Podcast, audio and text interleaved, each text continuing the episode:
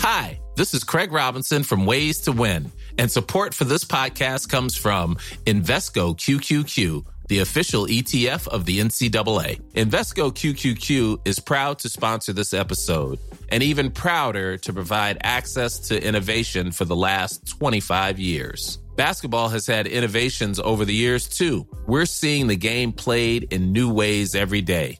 Learn more at Invesco.com slash QQQ. Let's rethink possibility. Invesco Distributors, Inc.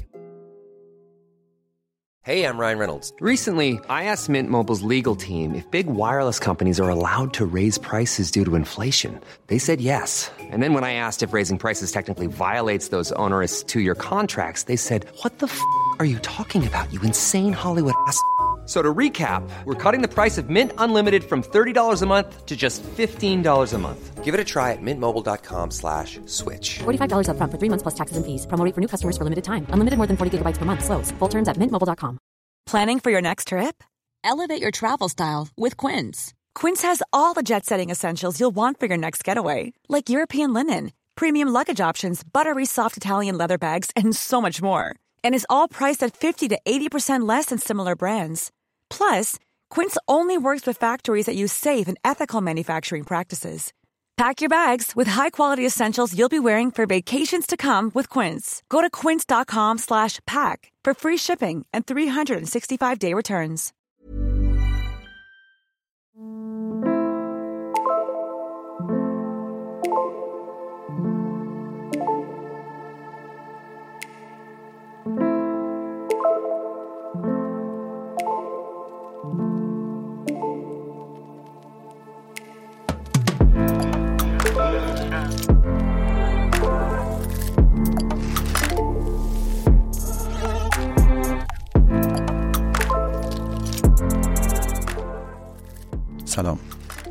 من عباس سیدین هستم و این اپیزود نهم از پادکست پرسه است.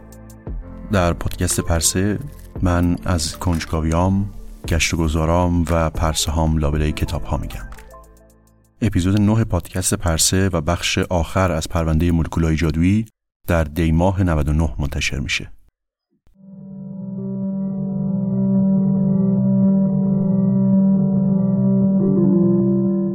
LSD was uh, a very powerful revolutionary uh, device, giving people control of their own brains. There is nothing smart, there is nothing um, uh, grown up or sophisticated in taking an LSD trip at all. They're just being complete fools. I think it would be extremely good for almost anybody with uh, fixed ideas and with, uh, with a great certainty about what's what drop out of college, drop out of graduate school, drop out of uh, junior executive, drop out of senior executive, turn on, tune in, drop out.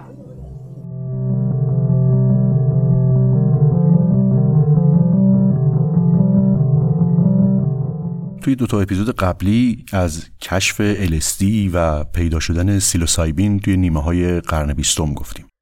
تعریف کردیم که چطور شد این دوتا ترکیب و بعضی ترکیبای مشابه دیگهشون مثل مسکالین یه جریان تحقیق علمی رو به راه انداختن. گفتیم که تو دهه 60 چطور استفاده از این مواد از بستر علمیش خارج شد و تجربه psychedelic با جریانهای دیگه فرهنگی توی غرب مخلوط شد و نهایتا تو دهه 70 مواد psychedelic ممنوع شدن و تحقیقات روی اونا هم تعطیل شد. طی این چند دهه‌ای که از این ماجراها گذشته LSD و باقی هم خانواده هاش مثل سیلوسایبین یا انواعی از ترکیبای MDMA به حیات زیرزمینی خودشون ادامه دادن. خیلی وقتا با مواد ممنوعه دیگه‌ای توی یه طبقه قرار گرفتن و اصطلاحا همه با یه چوب رونده شدن. تا سال 2006 که سه تا اتفاق همزمان اتفاق افتاد. شاید بشه این سال رو سال 2006 رو سال شروع یک حیات مجددی برای سایکدلیک ها اسم گذاشت.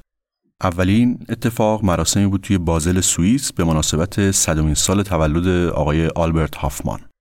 آقای هافمان کسی که الستی رو کشف کرده بود یا به عبارتی ساخته بود خودش هم توی مراسم حضور داشت به عنوان یه آدم 100 ساله خیلی هم سرحال و قبراق بود تا 102 سالگی هم عمر کرد دو هزار نفر تو این مراسم شرکت کردن که بینشون 200 تا خبرنگار و چند صدتایی هم درمانگر، روانپزشک، داروساز، محققای خداگاهی و عصبشناسی و میستیک ها بودن. میستیک رو فکر کنم فقط میشه عارف ترجمه کرد. دومین اتفاق توی واشنگتن بود. سال 2006 دادگاه عالی آمریکا حکم داد که بر اساس قانون احیای آزادی های مذهبی سال 93 یه فرقه مذهبی کوچکی به اسم اونیا دو ویتال UDV اینا اجازه دارن که یک گیاهی رو که توی مراسم مذهبیشون به صورت دمنوش مصرف می‌کنن با آمریکا وارد کنن. گیاهی به اسم آیاواسکا. اهمیت این حکم هم در این بود که این گیاه یه ماده سایکدلیکی به اسم DMT داره که جزو مواد ممنوعه گروه یکه. مبنای قانونی حکمم اون قانون احیای آزادی های مذهبی سال 93 همون قانونی بود که آزادی بومی های آمریکایی رو برای استفاده از کاکتوس پیوتی به رسمیت شناخته بود. هر دوی اینا هم پیوتی و هم آیواسکا مواد psychedelic دارن. این حکم یک راه البته محدودی برای باز شدن مسیر بازگشت psychedelic ا به نظر می رسید. سومین اتفاق تو سال 2006 که شاید از همه هم مهمتر باشه توی بالتیمور بود. یک مقاله توی نشریه Psychopharmacology روان داروشناسی یا چنین چیزی چاپ شد. از یک دانشمند خیلی معتبر به اسم آقای رولاند گریفیس. عنوان مقاله این بود. سیلوسایبین می تواند تجربه هایی از نوع عرفانی با اثرگذاری و معنای شخصی قدرتمند و ماندگار و اهمیت معنوی ایجاد کند. عنوان خیلی عجیبی هم است برای مقاله علمی. کلمات رو شما ببینید. تجربه از نوع عرفانی. Mystical type experiences. معنای شخصی. اهمیت معنوی. خود حضور این کلمات و عنوانی مقاله علمی چیز عجیبیه. این اولین پژوهش علمی بالینی با طراحی دقیق گروه کنترل double blind بود که طی چهل سال روی اثرات یه ماده psychedelic انجام شده بود. حتی شاید تحقیقات قبلی هم توی اون موج اول تحقیقات psychedelic هم هیچ کدوم به این دقت نبودن. خود آقای گریفیس محقق این پروژه هم یک عده ای از مهمترین محققای دارویی رو هم دعوت کرده بود که همزمان با انتشار مقاله نظرهای انتقادیشون رو همراهش چاپ بکنن. همه متفق القول بودن که آقا این کار علمی خیلی بیعیب و نقصیه این مولا درزش نمیره. روش علمی دقیقه و تایید کردن که احتمالاً امکان استفاده درمانی خیلی عمده ای از این مواد وجود داره. حتی کسایی هم که سابقا از مقامات ارشد مبارزه با مواد مخدر توی دولت بودن از این مقاله استقبال کردن. اما چی شد که اصلا آقای گریفیس رفت دنبال این موضوع؟ یک دانشمند معتبری با کلی تحقیقات و مقالات علمی چرا رفت سراغ تجربه ای از نوع عرفانی و معنای شخصی و اهمیت معنوی و این صحبت ها. این آقای گریفیس تقریبا تمام طول عمر کاریش رو توی جانز هاپکینز روی مکانیزم های وابستگی به مواد حالا چه مواد قانونی و چه مواد غیرقانونی صرف کرده بود. مثلا روی اوپیتا کار کرده بود روی الکل کافئین. مثلا اینکه امروز کافئین رو کم کم دیگه نه به عنوان یک غذا یا نوشیدنی بلکه به عنوان دارو یا دراگ می‌بینن نتایج کارهای همین آقاست. یا توی راهنمای مرجع اختلالات ذهنی کافئین ویدرال یعنی عوارض ترک کافئین به عنوان یک سندروم ثبت شده. اینا یک بخشایی از کار قبلی آقای گریفیس بود. خود ایشون علا رقم این که از نظر علمی توی مکتب رفتارگرایی بزرگ شده بود مکتبی که قبلا هم گفتیم خیلی به تجربه های درونی و درونیات کاری نداره و رفتار بیرونی رو بررسی می‌کنه. علا رقم این که از نظر علمی توی مکتب رفتارگرایی بزرگ شده بود اما همیشه یه قدری کنجکاوی درباره این چیزی داشت که فیلسوفا اسمشو می‌ذارن پدیدارشناسی. تجربه subjective یا درونی یا شخصی و همینطور درباره خودآگاهی تو جوانیاش یه مدتی مراقبه و مدیتیشن اینا رو امتحان کرده بود اما خیلی جواب خاصی نگرفته بود. اما سال 94 بعد از آشنا شدن با یوگا دوباره شروع کرد به مراقبه کردن. و این بار شرایط طور دیگه ای بود. مدام مراقبه هاش داشت بیشتر می‌شد. روش های مختلف رو امتحان می‌کرد و به قول خودش هرچی بیشتر و عمیقتر به سوی این چیز مرموز کشیده می شدم. این وسط توی مراقبه هاش یه تجربه های عجیبی هم داشت. یه چیزهایی از نوع تجربه معنوی یا عرفانی. اما نمی‌دونست که چطور باید این تجربه ها رو تفسیر کنه یا درک بکنه. این تجربه ها به تدریج هی اونو به سمت خودش می‌کشید و هی احساس می‌کرد که از کارش داره فاصله می‌گیره. مدام منتظر یه فرصتی بود تا تعطیل کنه بره مراقبه بکنه. تازه به عنوان یه دانشمند جدی هم خیلی نمی‌تونست درباره این تجربیات و درباره این احساساش به همکاراش چیزی بگه. اونقدری که دیگه کم کم یک احساس بیگانگی با کارش می‌کرد. احساس اینکه کاری که داره می‌کنه واقعی نیست. براش اصالت نداره.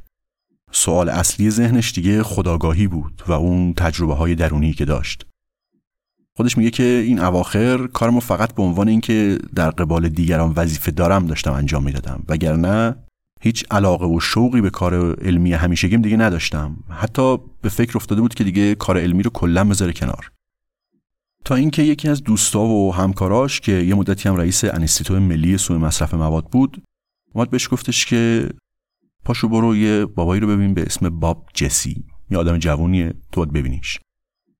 اینکه این داستانا رو دارم با یه حدی از جزئیات تعریف می‌کنم به این دلیله که وقتی ماجراها رو به صورت کلی می‌بینیم متوجه نمیشیم که چقدر پیچیدگی وجود داره تا یه اتفاقی بیفته. چقدر چیزا چقدر تصادفا باید کنار هم پشت سر هم رخ بده و ما فقط داریم اون خط سیر کلی رو می‌بینیم. بگذاریم برگردیم به داستانمون. اون آقای جسی باب جسی یه جمع کوچیکی رو دور هم آورده بود از محققا درمانگرا و همینطور محققای مذهبی که درباره امکان بررسی پتانسیل های درمانی و همینطور معنوی سایکیدلیکا با هم بحث بکنن. خودش هم نه پزشک بود نه دانشمند و محقق اینا بود. مهندس کامپیوتر بود و نایب رئیس business development شرکت اوراکل بود. اما هدفش این بود که دوباره علم psychedelic رو احیا بکنه. اونم به عنوان ابزاری برای رشد معنوی و نه صرفا درمان پزشکی. اون رفیق آقای گریفیس که از شرایط روحیش خبر داشت گفتش که تو باید بری این بابا رو ببینی. ایده های جالبی دارن. شاید با این حال احوال جدید تو هم یک مشترکاتی داشته باشه. خود این آقای باب جسی هم بعد از تجربه هایی که با سایکدلیکا داشته قانع شده بود که و باور داشت که این مواد پتانسیل اینو دارن که نه فقط افراد بلکه کل انسانیت و انسانها رو شفا بدن. و بهترین راهش بهترین راه برای رسیدن به این هدف انجام تحقیقات علمی معتبره. باب جسی تجربه خودش رو شرح میده و میگه که توی یکی از این جلساتی که با دوستان به صورت کنترل شده الستی مصرف می‌کردیم من یه دوز بالایی رو گرفتم. و منتظر تجربه قوی هم بودم. به تدریج اون چیزی که اسمشو می‌ذاریم من محو شد انگار. نمی‌تونستم بگم کجام بدنم کجاست چشمام بازه یا نه. انگار فقط یک هوشیاری معلقی بودم. بعد یک چیزی پیش روم باز شد که فقط می‌تونم اسمش رو یک فضا بذارم اما همین کلمه فضا هم دقیق نیست. یک آگاهی خالص از یک قلمروی بدون فرم و خالی از محتوا. تو اون قلمرو به تدریج یک موجودیتی شکل گرفت. چیزی شبیه بیگ بنگ اتفاق افتاد اما خیلی آروم و بی سر و صدا. و من انگار شاهد تولد دنیای فیزیکی بودم. یکم حاشیه بریم. با خوندن اینا اینجور توصیفا یه سوال اینه که خب اصلا چرا باید این احساس ها و تجربه ها رو جدی بگیریم؟ یا چرا کسی مثل جسی یا خیلی های دیگه بعد از محو شدن اثرات این ماده سایکدلیک نمیگن که خب یه رویه جالبی دیدم یا یه فانتزی لذت بخشی رو تجربه کردم. چرا انقدر قضیه براشون جدی میشه؟ چرا باور می‌کنن که بله من یه حقیقت خیلی عمیقی رو به صورت درونی درک کردم که حتی اصلا نمیشه به کلمات تبدیلش کرد؟ این همون حرفیه که عارفای مذهبی هم مدام به زبانهای مختلف میگن که یه حقایقی هست که اصلا انگار کار کلام نیست. خب یه راه برخورد با این تجربه ها اینه که بگیم اینا وضعیت ها و حالت های تغییر یافته خداگاهی هن. وقتی که خداگاهی ما در اثر ماده سایکدلیک تغییر پیدا کرده یک حقیقتی رو به فرد نشون میده که بقیه ما و همینطور علم و ادراکای علمی نمی‌تونن ببینن. البته خب علم با یک چنین تفسیری مشکل داره چون نمی‌تونه با ابزاراش اینو تایید بکنه یا تکذیبش بکنه. و تنها شاهدی که هست گزارش خود فرده که خب به خودی خود ارزش علمی نداره. و باز اون گیر اصلی و اساسی هست که همه این حرفای معنوی این تجربه ها احساس ها همش زیر سر یک مولکوله زیر سر یک عامل کاملا مادی و شناخته شده است. ولی چطور؟ برگردیم به باب جسی و جناب گریفیس دانشمند. باب جسی طی چند سال به صورت خیلی آروم و محتاطانه گروهی رو فراهم کرد که بتونن روی این مسائل و پرسشا فکر بکنن و تحقیق کنن. خیلی هم همه چیزو بی سر صدا پیش برد. در طی همین کارها باب جسی و اون کسایی که آروم آروم دنبال کار روی سایکدلیکا بودن متوجه شدن که یک حجم انبوهی مقاله پژوهشی درباره سایکدلیکا وجود داره که انگار اینا مدفون شدن. تمام اون تحقیقات موج اول کارهای هامفری آزمون آبرام هافر سیدنی کوئن و خیلی های دیگه تو جاهای مختلف همه خیلی ساده اینا رو بایگانی کرده بودن. باب جسی و این آدمای دور هم کم کم با کسایی از اون محقق که هنوز زنده بودن تماس گرفتن و بینشون راه پیدا کردن. گریفیس میره جسی رو می‌بینه و با هم صحبت می‌کنن چند جلسه صحبت می‌کنن و قانع میشه که یک پروژه‌ای رو راه بندازه و مشخصا روی جنبه های معنوی ماجرا تمرکز بکنه. هم برای باب جسی و هم برای گریفیس این قسمت داستان بود که جالب بود.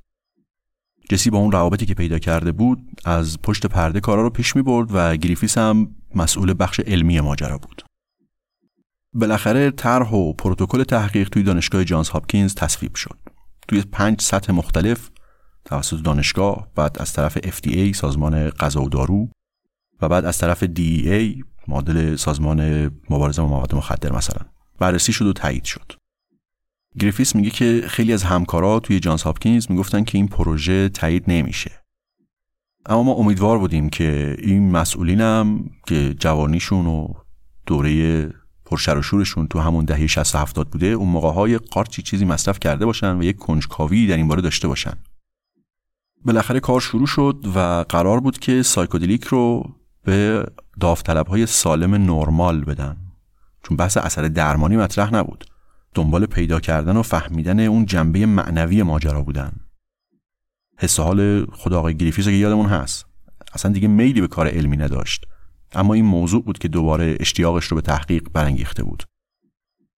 پروژه به راه افتاد و سال 99 بعد از مدت خیلی طولانی اولین آزمایش با سیلوسایبین به صورت رسمی انجام شد. و از اون زمانم تا الان چند صد جلسه مصرف سیلوسایبین تو این پروژه انجام شده و گروه های مختلفی از افراد شامل افراد سالم نرمال افراد با سابقه طولانی مراقبه افرادی که توی مراقبه تازه کارن بیمارهای مبتلا به سرطان سیگاریایی که می‌خوان ترک کنن و خیلی گروه های دیگه تو این آزمایش ها شرکت کردن.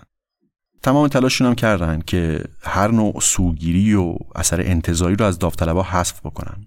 هدف گریفیس این بود که ببینه می‌تونه اون تجربه هایی رو که خودش طی مراقبه به دست آورده بود تو این افراد ایجاد بکنه. بعد از مصرف سیلوسایبین و تموم شدن تریپ با این افراد مصاحبه می‌کردن. هر کدوم یه داستانی داشتن برای تعریف کردن. داستانایی که بعضیا تا چند سال بعدش هم همچنان توی ذهنشون مونده بود و براشون تجربه های خیلی ارزشمندی محسوب می‌شد. خیلیشون تو مرحله اول یه زمانی احساس خیلی شدید ترس و اضطراب داشتن ولی بعدتر خودشون رو تو اون تجربه رها کردن. دقیقا همون کاری بود که اون فرد ناظری که همراهشون بود تشویقشون می‌کرد که انجام بدن.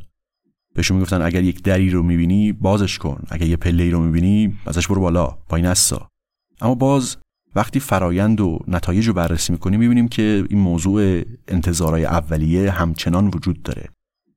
همچنان این مسئله هست که تجربه‌ای که این افراد می‌کنند نه فقط تأثیر اون مولکول بلکه اثر مشترک اون مولکول در ترکیبش با انتظارایی که ازش دارن. توی آزمایش هایی که گروه های دیگه بدتر انجام دادن شدت و تعداد این تجربه های معنوی به اندازه آزمایش های گروه گریفیس نبود. اما این هم بود که تو هیچ کدوم از آزمایش ها هیچ کسی که دارو رو نگرفته باشه و اصطلاحا تو گروه پلاسیبو باشه چنین تجربه هایی رو گزارش نکرده بود. وقتی به بررسی ها و تحلیل های تجربه های معنوی نگاه می‌کنیم بعضی ویژگی تکرار میشه. مثلا قبلتر هم گفتیم که وقتی که از یک کسی می‌خواستن که تجربه سایکدلیکش رو بگه میادم می‌گفت که این کلمه ها این توصیف ها اینا اصلا دقیق نیستن برای اون حالی که من تجربه کردم یا اون چیزی که دیدم. این حرفیه که عرفا و حتی هنرمندهای بزرگم تو توصیف احوالاتشون زیاد میگن. از طرف دیگه میگن که یک حقایقی رو درک کردن. بعد که می‌پرسی چه حقایقی یه چیزایی میگن که از فرط بدیهی بودن گاهی اصلا پیش پا افتاده است. مثلا میگن عشق مهمترین چیز دنیاست. خب همین؟ آره همین. اما تو اون تجربه همین یک جمله یک بعد عمیق درونی پیدا می‌کنه. انگار که اصلا بار اولته که تو زندگی با مفهوم عشق آشنا شدی. و الان داری می‌فهمی که این مهمترین چیز زندگیه. برای کسی که از خارج این تجربه داره می‌بینه ظاهر تجربه معنوی و ظاهر اون حقیقتی که فرد داره گزارش می‌کنه خیلی ساده و ابتدایی به نظر می‌رسه. اما برای خود فرد اصلا اینطوری نیست. مثل اینکه تو یه دوستی داری و عاشق یه کسیه. و تو اصلا نمی‌فهمی چرا عاشق اونه. نه که نقص و عیبی داشته باشه اون معشوق. اما اصلا به چشم تو امکان نداره که کسی بتونه اینجوری شیفته و خرابش بشه. اما این دوست تو داره تمام زندگیشو توی اون آدم می‌بینه. یه تفاوتی از این جنس. پس دو تا ویژگی مشترک این تجارب با تجربه های معنوی یکی این بود که توصیف شرایط و احوالش برای فرد خیلی کار سختیه. و دیگه اینکه نتیجه و اون حقیقتی که برای فرد میمونه در ظاهرش چیز خیلی ساده ایه ولی انگار تا عمق روح آدم نفوذ کرده. یه ویژگی دیگه این تجربه ها اینه که برای کسی که چنین تجربه رو از سر میگذرونه این حال و این تجربه اونقدر واقعیه که نمی‌تونه اصلا براش ممکن نیست که اونو صرفا به چشم یک رؤیا یا فانتزی ببینه. کاملا و عمیقا براش واقعیت داره. همونطوری که همه این دنیای روزمره واقعی براش واقعیت داره. نتایج این تحقیقات گریفیس و همکاراش خیلی تشویقشون کرد که خب کار رو ادامه بدن. گریفیس میگه که من توی سالای کارم خیلی از داروها به خیلی از آدما دادم اما این سایکدلیکا با هیچ کدوم از اونا قابل مقایسه نیستن. تحقیقات بعدی باز همین نتایج رو تایید و تکمیل کرد. توی تعداد قابل توجهی از موارد افراد تحولای شخصی خیلی جدی رو تجربه می‌کردن که گاهی هم بروز و ظهور بیرونی داشت. و مثلا تصمیم می گرفتن یه چیزایی رو تو زندگیشون تغییر بدن یا اصلاح کنند مثل مسیر کاریشون یا روابط عاطفیشون. تو سالهای بعدی هم بر اساس این نتایج و خب با توجه به اینکه گریفیس آدم علمی معتبریه و تحقیقاتش رو شلوول نمی‌گیره گستره کار مدام بیشتر شده و رشد کرده و هنوزم ادامه داره. برنامه های تحقیقی که تکمیل شده تا الان به این سمت اشاره داره که سیلوسایبین یا بهتر بگیم اگه دقیق تر بگیم اون تجربه ای که به همراهش میاد می‌تونه برای معالجه و برخورد با اعتیاد مثلا خیلی خوب باشه. توی تحقیق اولیه رقم 80 درصد موفقیت هم ثبت شده که کلا بی سابقه است. از طرف دیگه ظاهرا می‌تونه برای افسردگی هم خوب باشه و همینطور برای استراب های وجودی. در مورد افرادی که با یک بیماری کشنده روبرو هستن. گریفیس و تیمش و حالا تیمای تحقیقاتی دیگه هم رفتن سراغ افسردگی و استراب و تحقیقات روی این تجربه ها ادامه داره. اما اما اما سوال همچنان هست که خب چرا؟ از یه طرف همه حرف از تجربه معنوی می‌زنن حرف از یک پارچگی با کل کیهان و این صحبت ها و باز اما اما این هم هست که همه این تجربه ها همه این احوال معنوی این اصطلاحا اشراق ها همه با یک مولکول کاملا مشخص ایجاد میشه. گفتیم که تو گروه های کنترل تو این آزمایش ها که پلاسیبو می‌گرفتن هیچ کسی نمی‌گفت که چنین چیزهایی رو تجربه کرده. پس از یک طرف یک توصیفاتی از قلمرو و بعد معنوی داریم از طرف دیگه به صورت متناقضی کلیددار این دروازه یک مولکوله یه چیز کاملا مادی. و خب البته سوال بعدی اینه که مکانیزم این اثرگذاری چجوریه؟ این مولکول ها که عموما هم شبیه هم هستن چجوری و رو کجای مغز اثر می‌کنن؟ این معمای بزرگه. اینکه آیا ما می‌تونیم با ابزار علمی به سوی درک کردن چیزی به اسم پدیده معنوی بریم؟ و بعد سوال دیگه اینکه این مواد اصلا چرا وجود دارن؟ درسته که سیلوسایبینی که گریفیس توی آزمایش استفاده می‌کنه مصنوعیه. اما خب اینو هافمان از یک قارچ استخراج کرد. و بعد فراموش نکنیم که LSD هم هافمان از یک قارچ دیگه به اسم ارگات به دست آورده بود. یا ترکیبای مشابه دیگه هم توی طبیعت وجود دارن. اینا از کجا آمدن چطوره که یک چنین اثراتی روی مغز ما می‌ذارن؟ چطور شده که چنین قارچ هایی می‌تونن یه ترکیباتی تولید بکنن که اینقدر به ترکیب سروتونین شبیه که می‌تونه رو مغز ما اثر مستقیم بذاره؟ آیا اینا مثلا یه مکانیزم دفاعی برای قارچ ها که مثلا یک موجودی که میاد قارچ رو می‌خوره مسموم بشه؟ این جواب ظاهرا سراسترین جوابه اما خب نکته اینجاست که این مواد معمولا تو یک بخشی از قارچ هستن که اصطلاحا میوه قارچه و اصلا به زبان استعاری قارچ اصلا می‌خواد که این میوه خورده بشه. یکی از کسایی که امروز اسمش با بحث مربوط به قارچ ها و مخصوصا سایکدلیکا خیلی قاطی شده یک قارچناسیه به اسم آقای پال استمتس شخصیت خیلی جالبیه و بازم از اون ویژگی‌های عجیب غریب داره. از یه طرف کتاب تحقیقی مفصلی درباره گونه های قارچ مرتبط با سیلوسایبین نوشته به اسم قارچ های سیلوسایبین جهان.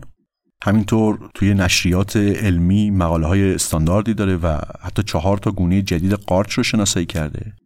از جمله گونه به اسم آزورسنز که اتفاقا پرقدرت گونه از این قارچ جادوییه. استمتس از یه طرف این کارهای علمی رو کرده بعد با دارپا کار کرده آژانس پروژه تحقیقات پیشرفته دفاعی پنتاگون. بعد با سازمان ملی سلامت آمریکا کار کرده. از یه طرف دیگه یه ادعاهای عجیب و غریبی داره درباره قارچها که خب خیلی باید با احتیاط باشون روبرو بشیم. یه شواهدی هست که نشون میده بعضی از انواع قارچها در طول تکامل با ما بودن و انسانها از اونها تغذیه می‌کردن و استفاده می‌کردن. مثلا یک نوعی قارچی هست که بدنش بعد از خشک شدن میشه مثل پارچه ازش استفاده کرد. و بعد اینکه این اصطلاحا پارچه آتشگیره سوختنیه و خیلی کند میسوزه. نکته جالبش کجاست؟ اینکه توی بعضی از اسکلت های باستانی یک کیسه هایی از جنس این نوع قارچ در سمت راست بدن اسکلت وجود داره. این سمت راست بودنش هم از این جهت مهمه. استمت میگه که این سمتیه که آدم ابزار مهمشو می‌ذاره. جایی که می‌خواد همیشه دم دستش باشه. ظاهرا از این پارچه های قارچی برای حمله آتش هم استفاده می‌شده. اینا شواهد قطعی و صد درصدی نیست اما خب به راحتی هم نمیشه رد و انکارش کرد. خود آقای استمتس هم یه کلاهی همیشه رو سرشه که از همین قارچه است. اگه اینستاگرامش هم ببینید همیشه این کلاه رو داره. میگه که وقتی ما یک قارچی رو رو سطح زمین می‌بینیم در واقع داریم بخش خیلی خیلی کمی از کلیت این موجود رو می‌بینیم. و بخش عمدهش زیر سطحه استمس تشبیه می‌کنه که این قارچها انگار در زیر زمین یک شبکه یک پارچه درست می‌کنن. یه چیزی که میگه انگار شبیه به اینترنته. اینا با هم ارتباط دارن اطلاعات رد و بدل می‌کنن. یا اینکه میگه این شبکه قارچها همه جا به هم مربوطه انگار. یا بعد یه جایی حرف از خداگاهی قارچها می‌زنه. اینا دیگه حرفایی که یه خورده باید با احتیاط نگاش کنیم. اما در نهایت و خیلی کلی در حد یکی دو جمله میشه بگیم که هنوز اونقدری که لازمه در مورد قارچ ها و من جمله قارچ هایی که مواد سایکو اکتیو تولید می‌کنن نمی‌دونیم اما کم کم داریم درباره این می‌فهمیم که چطوره که این مواد روی مغز اثر می‌کنن یعنی همون سوال اصلی Everyone knows therapy is great for solving problems, but getting therapy has its own problems too, like finding the right therapist, fitting into their schedule, and of course, the cost. Well, BetterHelp can solve those problems. It's totally online and built around your schedule. It's surprisingly affordable too. Connect with a credentialed therapist by phone, video, or online chat, all from the comfort of your home. Visit betterhelp.com to learn more and save 10% on your first month. That's BetterHelp H E L P. I'm Sandra, and I'm just the professional your small business was looking for. But you didn't hire me because you didn't use LinkedIn jobs. LinkedIn has professionals you can't find anywhere else, including those who aren't actively looking for a new job but might be open to the perfect role, like me. In a given month, over 70% of LinkedIn users don't visit other leading job sites. So if you're not looking on LinkedIn, you'll miss out on great candidates like Sandra. Start hiring professionals like a professional. Post your free job on linkedin.com/people today.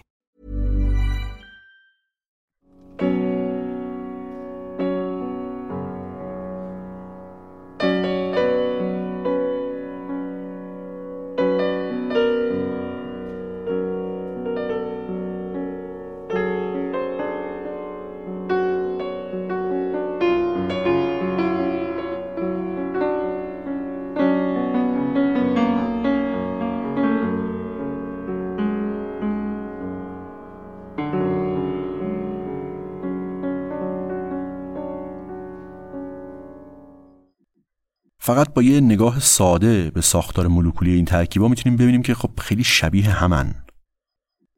سیلوسایبین و LSD هر دوتاشون و البته نه فقط این دو چیزای دیگه هم هستن. اینا ترکیبای تریپتامین هستن که مشخصا دو تا حلقه متصل دارن یه حلقه شش اتمی یه حلقه پنج اتمی. ترکیبای مختلف تریپتامین همه جای حیات وجود دارن توی قارچ ها توی گیاه ها توی جانوران. و معمولا به عنوان یک نوعی پیامرسان بین سلولا عمل می‌کنن. یکی از معروفترین این تریپتامینا توی بدن انسان پیامرسان عصبی سروتونینه. این سروتونین معروف شده و نقشش توی یک جاهایی شناخته شده. مثلا کاهش سروتونین با افسردگی مرتبط شده و اصلا خانواده و طبقه داروهای ضد افسردگی SSRI بر این اساس ساخته شدن که کاهش سروتونین رو به یک سیستمی جبران بکنن. اما باز همچنان درک دقیق و کاملی از نحوه کار سروتونین نداریم. مثلا می‌دونیم که با تقریبا ده دوازده نوع گیرنده یا رسپتور مختلف توی مغز جفت میشه توی بخش مختلفی از مغز. اما فقط مغز هم نیست بلکه در بدن و مخصوصا تو سیستم گوارشی هم گیرنده های سروتونین وجود دارن. و بر اساس نوع گیرنده ای که این سروتونین باش درگیر میشه کارهای مختلف و متنوعی می‌کنه. بعضی وقتا رو یه نورون هایی رو تحریک می‌کنه. بعضی وقتا مانع تحریک یه نورون هایی میشه. مثل یه کلمه ای که معناش تا حد زیادی بستگی به این داره که تو کجای کلمه و با چه نقشی مثلا استفاده شده. این سایکدلیک های کلاسیک هم از ترکیبایی شبیه به سروتونین هستند ساختارشون خیلی شبیه به سروتونینه. و با یک گیرنده مشخصی توی مغز به اسم 5-HT2A درگیر میشن. گیرنده ای که در تعداد خیلی زیاد توی قشر مغز دیده میشه. بخشی که از نظر تکاملی خیلی هم جدیدتر و متأخره. یکی از تفاوت‌های اصلی سایکدلیکا با مواد ممنوعه دیگه همینه. یه ماده مثل کوکائین ساختارش خیلی شبیه به دوپامینه و اصطلاحا روی سیستم های دوپامینرژیک اثر می‌کنه سیستم هایی که با دوپامین کار می‌کنن. آمفتامینا هم روی همین سیستم دوپامینی کار می‌کنن اما به یک شکل دیگه ای و طبیعتا اثراتی هم که توی فرد می‌ذارن متفاوته. یا مورفین روی گیرنده های اندورفینی اثر می‌ذاره. اینکه ماده مورد نظر با کدام گیرنده توی مغز درگیر میشه و مکانیزم اثرگذاریش چیه تعیین می‌کنه که چه اثراتی روی فرد مصرف کننده داره. امروز نحوه اثرگذاری سایکدلیکا روی مغز و اصلا مکانیزم این اثرگذاری ها در حال بررسیه و مخصوصا اینکه حالا تکنولوژی های مشاهده و تصویربرداری از مغزم خیلی قدرتمندتر شده. مثلا تو انگلیس تو مرکز روانپزشکی همر اسمیت یه پروژه مفصلی از سال 2009 به راه افتاده. یک روان داروشناسی به اسم دیوید نات و یه عصبشناس جوونی به اسم رابرت کارهارت هریس. اینا دارن این تحقیقات رو هدایت می‌کنن تا اجزا و روابط عصبی این داستان رو روشن بکنن اون بخش مادی داستان رو. به داوطلبا مقادیر مختلفی از LSD یا سیروسایبین میدن و بعد با تکنولوژی های تصویربرداری مثل fMRI یا MEG مغز رو مشاهده می‌کنن تا ببینن چه تغییراتی تو مغز اتفاق میفته این دو نفر یعنی دیوید نات و رابرت کارهارت هریس از دو تا زاویه مختلف به یک موضوع رسیدن. دیوید نات می‌گفت که نظریه های کلاسیک روانشناسی و روش های روانکاوی اینا علم نیستن.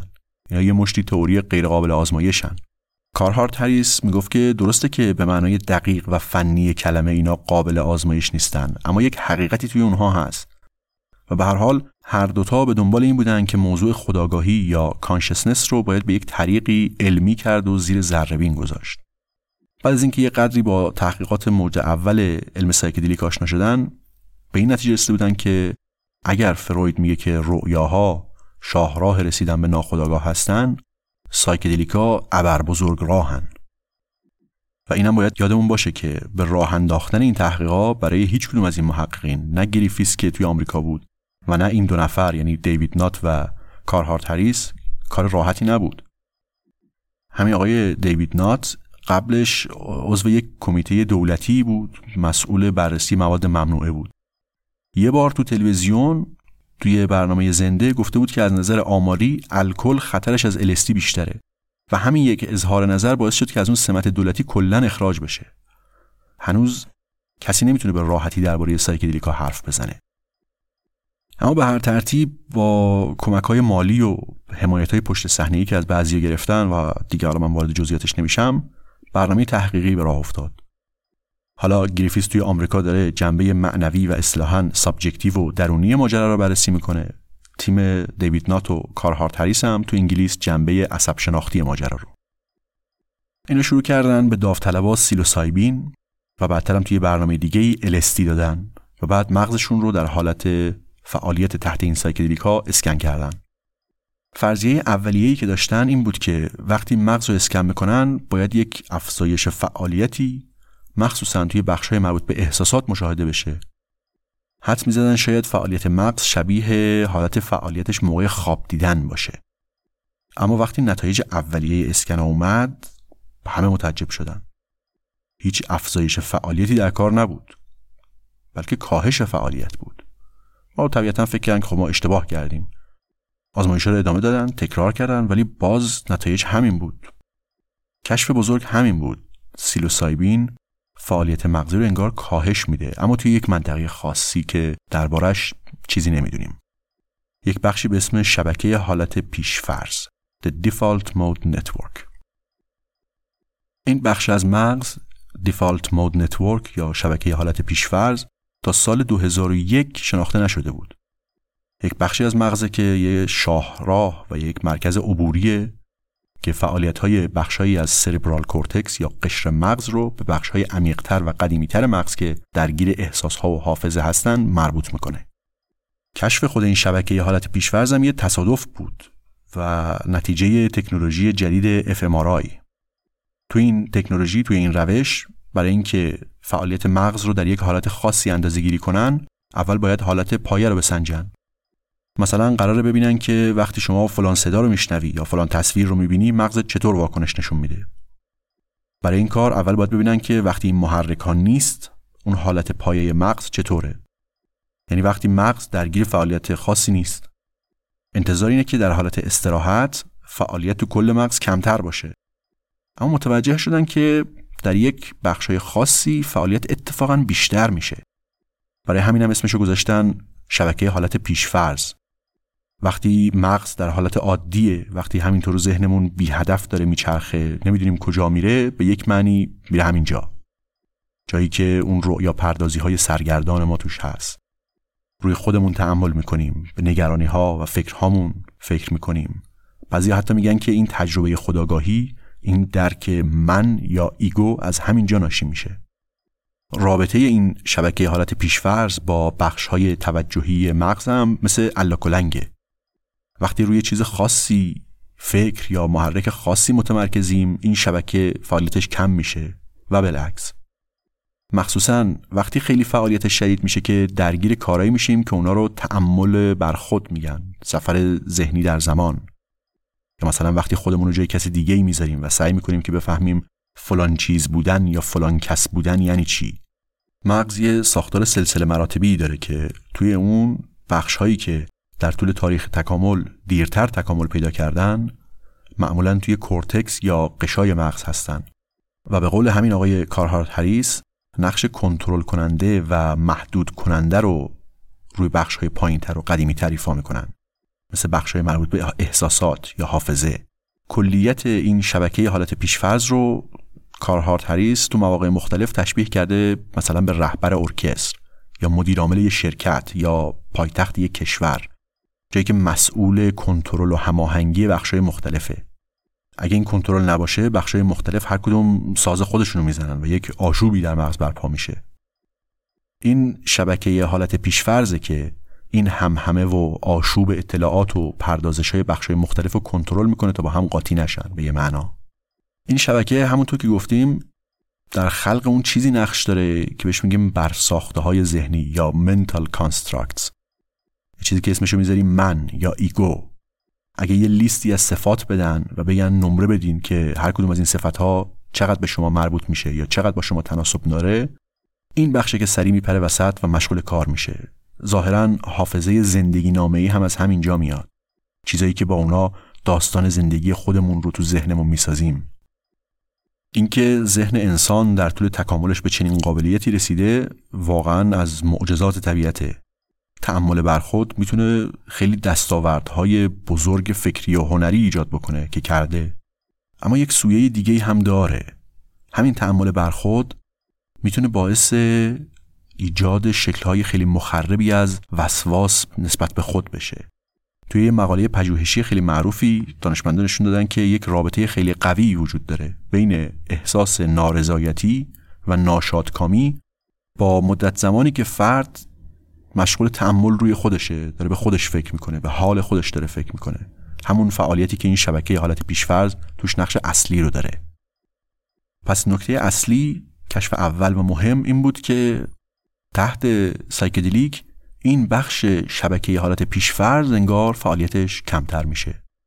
و کشف بعدی این بود که هر چقدر که افت فعالیت تو این شبکه در نتیجه مثلا اثر سیلوسایبین بیشتر بود یعنی فعالیتش کمتر می‌شد اون تجربه محو شدن خود یا ego dissolution بیشتر می‌شد. حالتی که فرد توش گزارش می‌کرد دیگه روشن نبود که من کجا تموم میشم و دنیای بیرون کجا شروع میشه. من انگار همزمان همه چیز بودم و هیچ چیز نبودم. اینا که منتشر شد جای دیگه یه محقق دیگه هم به نتایج مشابهی رسید. یکی از محققای دانشگاه ییل دید که تو اسکن مغزی کسایی که مدتهای طولانی سابقه مراقبه دارن اتفاق مشابهی رخ میده. همون محو شدن خود که اساس حس استعلا و تجربه معنویه هم توی تجربه سایکدلیک و هم توی تجربه مراقبه عمیق ناشی از افت فعالیت توی این شبکه حالت پیشفرزه. این حالت در زمانها و فرهنگهای مختلف به روشهای مختلفی تجربه شده و تجربه میشه. به وسیله انواع خاصی از تمرکز و یا تنفس بعضی محدودیت های حسی بعضی محدودیت های غذایی مثل روزه های آینی در حالت نیایش یا تجربه های خیلی قوی از احساس شگفتی و عظمت و همینطور تجربه های نزدیک به مرگ. ظاهرا این یکی از نقاط مشترکی بین همه ایناست.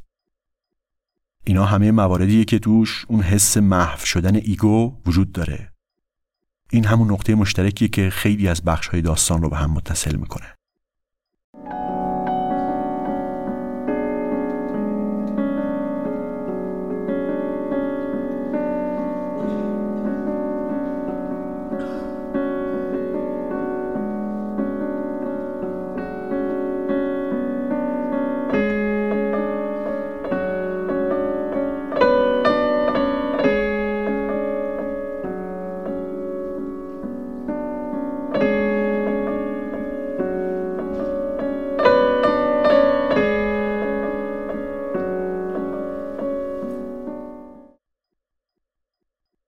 گفتیم که این شبکه یه حالت پیشفرز نقش محدود کننده و کنترل کننده رو برای بخش های دیگه چه بخش های حواس و چه بخش های احساسات ایفا می‌کنه و اونو به رهبر ارکستر تشبیه کردیم.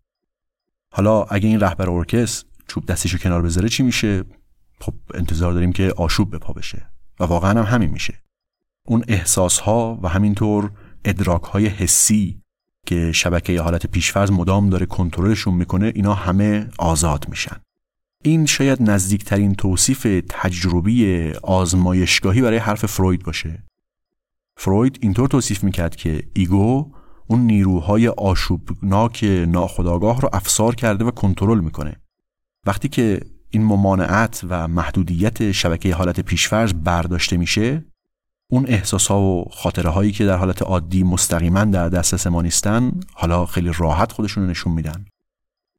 قبلا هم گفتیم که توی اون موج اول تحقیقات روانشناسای سایکدلیک عین همین حرف رو در عمل با مراجعهاشون مشاهده می‌کردن.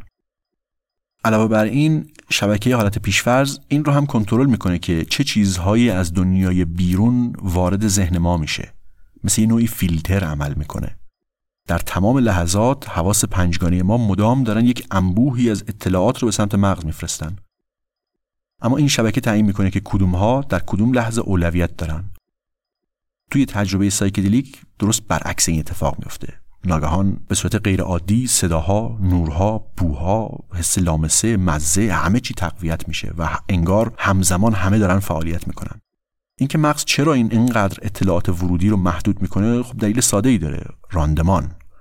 مغز فقط اونقدری اطلاعات بیرونی رو پردازش می‌کنه که لازمش باشه. پس درک ما از دنیای بیرونی درک objective و کپی برابر اصل نیست. ما از دنیای بیرونی اون چیزایی رو می‌بینیم که لازم داریم یا می‌خوایم. این پیامدهای فلسفی مهمی هم داره که حالا خیلی شاید اینجا فرصتش نباشه. اما مثلا این سوال مطرح میشه که خب مفهوم واقعیت حالا چی میشه؟ ادراک من از محیطم الان واقعیه. یا وقتی تحت سایکدلیک باشم. بگذریم برگردیم به داستانمون. حالا بعد از این تحقیقات یه موج جدید پژوهشی راه افتاده. هم برای درک مکانیزم اثرگذاری سایکدلیکا هم برای استفاده از اونها تو درک مغز و ذهن و هم برای اینکه ببینن از این مواد چطور میشه برای مقاصد درمانی استفاده کرد. تو سالهای اخیر این تحقیقات درمانی در سه تا هیته مختلف در حال انجام بودن. برای برخورد با استراب وجودی، افسردگی و اعتیاد. تو همه اینا هم درمان سایکدلیک با یک سری جلسات مقدماتی و آماده سازی انجام میشه. فرد چند جلسه با روانشناس درباره مسئله حرف می‌زنن تا به یک درک روشنتری از وضعیت برسن. درباره تجربه‌ای که قراره از سر بگذرونن حرف می‌زنن و در روز مورد نظر در اون فضایی که از قبل آماده شده سایکدلیک به فرد داده میشه. در بعضی موارد یه playlist موسیقی همراش می‌کنن. فرد در کل مدت تحت نظارت پزشکه و یک درمانگری هم در کنارشه که در صورت نیاز بهش کمک کنه. نتایج واقعا جالبه. هم میزان اثرگذاری این مواد خیلی بالاست و هم درکی که در نتیجه این تحقیقات از روان انسان به دست اومده خیلی جالبه. استراب وجودی یا existential distress معمولا به اضطراب افرادی گفته میشه که در حال مواجهه با مرگ هستند. بیماری که دیگه امید به درمان ندارن و می‌دونن که دارن به آخر خط نزدیک میشن. فکر نمی کنم لازم باشه توضیح بدیم که چقدر شرایط دشواریه، چه فشار و چه تلخی همراش هست. یه وجه مشترکی توی هر ستای این وضعیت ها وجود داره بین استراب وجودی، اعتیاد و افسردگی. که شاید کلید ماجرا همین وجه مشترک باشه توی هر ستای اینا یک موضوع یک فکر ثابت یا یک الگوی فکری ثابت ذهن رو به صورت خیلی کشندهی درگیر می‌کنه. انگار ذهن توی یک بنبستی گیر افتاده و مدام فقط می‌تونه دور خودش بچرخه. مثلا برای کسی که خبر یک بیماری کشنده و غیر قابل درمان رو دریافت کرده مسئله معنا برجسته میشه. چرا من؟ چرا سرنوشت من باید این باشه؟ یا اصلا این دنیا هیچ معنایی داره؟ و بعد زیر بار سنگینی این سوالها افق دید فرد هی کوچیکتر و کوچیکتر و کوچیکتر میشه. محدوده احساساش کمتر میشه و تمام تمرکز ذهنش معطوف به خودش میشه. مدام داره به خودش تحمل می‌کنه و نگرانیش داره فکر می‌کنه. و این فکرها بخش عمده زمان و فضای ذهنی فرد رو تسخیر می‌کنه. این وضعیت خیلی از اون ویژگی هایی داره که تو حالت بیش فعالی شبکه حالت پیشفرض هم می‌بینیم. در اشکال مختلف این همون اتفاقیه که توی اعتیاد و همینطور توی افسردگی هم میفته. یک الگوی فکری جا میفته و مدام تکرار میشه و انگار فرد نمی‌تونه خودش رو از اون الگوی فکری و همینطور از پیامدهای رفتاریش خلاص بکنه. کارهارت هریس یه تشبیه خیلی خوبی داره. میگه که فرض کنید یه عده اسکیباز یه عده خیلی زیادی روی ارتفاعی وایستادن و می‌خوان روی برفا سر بخورن بیان پایین. اولی میره و یک ردی از خودش روی برفا جا می‌ذاره. دومی، سومی، چهارمی، صدومی از یه جایی به بعد اون اسکیبازی که می‌خواد بره پایین اگه خودشم بخواد دیگه نمی‌تونه یه مسیر متفاوتی رو طی کنه. و مدام توی رد پایی که از بقیه جا مونده و حالا حسابی هم عمیق شده میفته این همون اتفاقیه که توی فکرهای ما میفته یک روندهای فکری الگوهای فکری در ذهن تثبیت میشه. و ذهن انگار نمی‌تونه طور دیگه ای فکر کنه. با این دید حالا این پژوهش ها داره روی این کار می‌کنه که آیا سایکدلیکا می‌تونن توی چنین شرایطی کمک کنن؟ و جواب اینه که ظاهرا بله خیلی هم خوب می‌تونن کمک کنن. بر اساس اون تشبیه اسکیبازی که گفتم کاری که این تجربه ها می‌کنن اینه که انگار یه بار دیگه برفا رو صاف و تازه می‌کنن. با محو کردن ایگو انگار یه فرصت دوباره میدن تا فرد بتونه یک الگوهای فکری تازه ای رو امتحان بکنه. مثلا این روش درباره بیمارایی که دارن به مرگ نزدیک میشن کسایی که بیماری غیر قابل درمان دارن چه کمکی بهشون می‌کنه؟ البته به درمان اون بیماری اصلشون که هیچ کمکی نمی‌کنه این که بدیهیه. اما در موارد موفقش باعث میشه که فرد با آرامش بیشتر و با کنترل بیشتری با واقعیت مرگ خودش روبرو بشه. این هم روی کیفیت زندگی خودش توی اون مدت زمان باقی مونده از عمرش اثر داره و هم روی روابطش با خانواده و اطرافیاش. حتی اطرافیان چنین فردی هم بعد از مرگش دوره سوگواری رو با موفقیت بیشتری طی می‌کنن و می‌تونن بعد از سوگواری دوباره خودشون رو بازیابی بکنن. یک گزارش میخوندم درباره یکی از بیمارهایی که تحت این درمان قرار گرفته بود. ماهای آخر عمرش آخرین قدم های درمانش رو هم ادامه داد. اینطور نبود که رها کرده باشه. بعد از تجربه سایکدلیک همسرش می‌گفت که بعد از مدتها اضطراب و افسردگی حالا هر وقت که توانش رو داشت قدم می‌زد. درباره چیزایی که دوست داشت با من حرف می‌زد. با پیشرفت بیماری شرایط جسمیش به تدریج بدتر می‌شد. توی روزهای آخر همه خانواده و دوستاشو دور خودش جمع کرد و مفصل و تک تک با همه خداحافظی کرد و توضیح داد که واقعیت مرگ رو باید پذیرفت. خیلی هم با آرامش مرد و هم خودش و هم اطرافیاش اون روزهای آخر رو نه با رنج و درد بلکه با یک غمی همراه با آرامش طی کردن.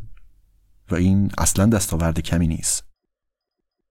کسانی که توی طب تسکینی یا پالیتیو کر کار می‌کنن و وظیفهشون مراقبت از افرادی که مستقیما دارن به مرگ نزدیک میشن ابزارهای خیلی کمی برای کمک به این افراد در اختیار دارن. و چنین کمک هایی واقعا می‌تونه این بخش از خدمات مراقبتی و درمانی و روانی رو که خیلی همینا با هم در هم آمیخته است واقعا متحول بکنه. این تحقیقات هنوز توی مراحل اولیه است اما تا همینجا هم این رابطه روشن شده که هرچی تجربه فرد قوی تر باشه اثرگذاری و ماندگاری اثرش هم بیشتره. قبلتر گفتیم که یکی از ویژگی های تجربه معنوی اینه که فرد انگار یک حقیقتی رو تازه درک می‌کنه. حقیقتی که وقتی به زبون میاره خیلی هم انگار ساده و دم دستیه اما برای اون فرد خیلی عمیقه. مثلا یکی از کسایی که اعتیادش رو توی یکی از این برنامه های پژوهشی ترک کرده بود میگه که در طول این سفر سایکدلیکم انگار کل تاریخ بشر رو دیدم و دیدم جهان چه عظمتی داره. و بعد درباره اعتیادم فهمیدم که توی این جهان عظیم خب که چی من دارم خودمو می‌کشم؟ همین. خب سوال اینه که شما قبل از این تجربه سیلوسایبین نمی‌دونستی؟ چرا؟ نمیفهمیدی که داری خودتو می‌کشی؟ چرا؟ پس این جمله چرا الان انقدر برات معنی پیدا کرده؟ و در جواب میگه که انگار این جمله و این فکر رو من برای اولین بار دارم بهش برمیخورم. تر و تازه است تا عمق روح من نفوذ کرده. حالا برام معنی داره. اون مسائل روش شناختی و مسئله تعبیر و تفسیر این تجربه ها همچنان سر خود جای خودش هست. اما بالاخره حالا روند تحقیقی بعد از چند دهه دوباره به راه افتاده. دانشمندایی که این تحقیقات رو انجام میدن خودشون هم واقفن که تازه اول کاره. خیلی هم نگرانن که اشتباه های اون موج اول تحقیقات دوباره تکرار نشه. چون می‌دونن که این تجربه سایکدلیک به درد همه هم نمی‌خوره حتی از نظر پزشکی هم. مثلا قبلتر گفتیم که این تجربه می‌تونه عوارض نامطلوب ماندگار هم داشته باشه واقعا. مثلا برای کسی که مستعد درگیر شدن با اسکیزوفرنیه یه تجربه سایکدلیک قوی می‌تونه استارت روند اسکیزوفرنیشو بزنه. حالا عوامل دیگه هم هستن که می‌تونن محرک شروع کننده این روند باشن اما این تجربه هم یکی از همونا می‌تونه باشه. شاید یه روزی برسه که این تجربه سایکدلیک به یک شکلی در دسترس عموم قرار بگیره. شاید نه به عنوان یه چیز آزاد مثل اینکه بری از بقالی یا داروخونه LSD بخری و تو خونت مصرف بکنی. بلکه بیشتر شبیه به این که بتونی مثلا به یک کلینیک مخصوصی بری و بعد از بررسی پزشکی تحت شرایط مناسب و کنترل شده از این تجربه بهره ببری و بعد با روانشناسی روانکاوی بررسیش بکنی. یکی از این محققا توی یه مصاحبه ازش پرسیدن که تو خودت توصیه می‌کنی که همه مصرف بکنن استفاده بکنن؟ گفت نه. حداقل الان نه. ترجیح میدم که صبر بکنم تا بیشتر درباره اینا بفهمم. به هر حال اما روند آتی هرچی که باشه این مولکولای جادویی چیزای خیلی زیادی درباره خودمون به ما یاد دادن. و کارشون هم هنوز تموم نشده.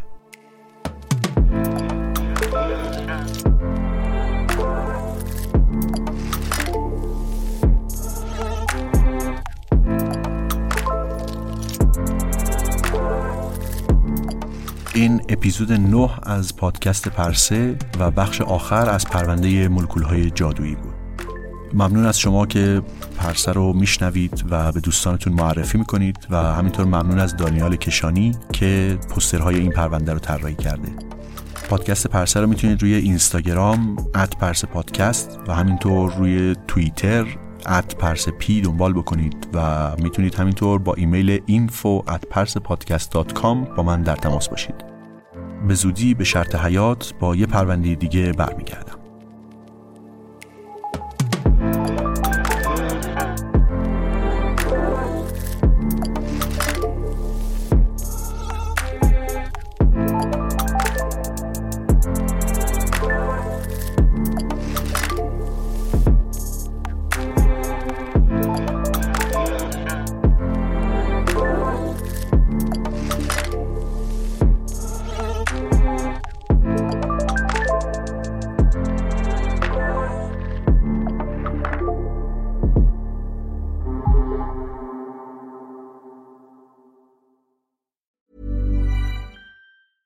Planning for your next trip?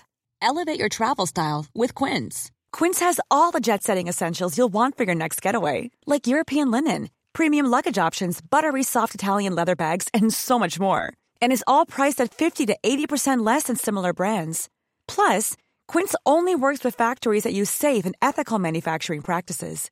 Pack your bags with high-quality essentials you'll be wearing for vacations to come with Quince. Go to quince.com/pack for free shipping and 365-day returns. Hey, it's Paige DeSorbo from Giggly Squad. High quality fashion without the price tag. Say hello to Quince. I'm snagging high-end essentials like cozy cashmere sweaters, sleek leather jackets, fine jewelry, and so much more. With Quince being 50 to 80% less than similar brands.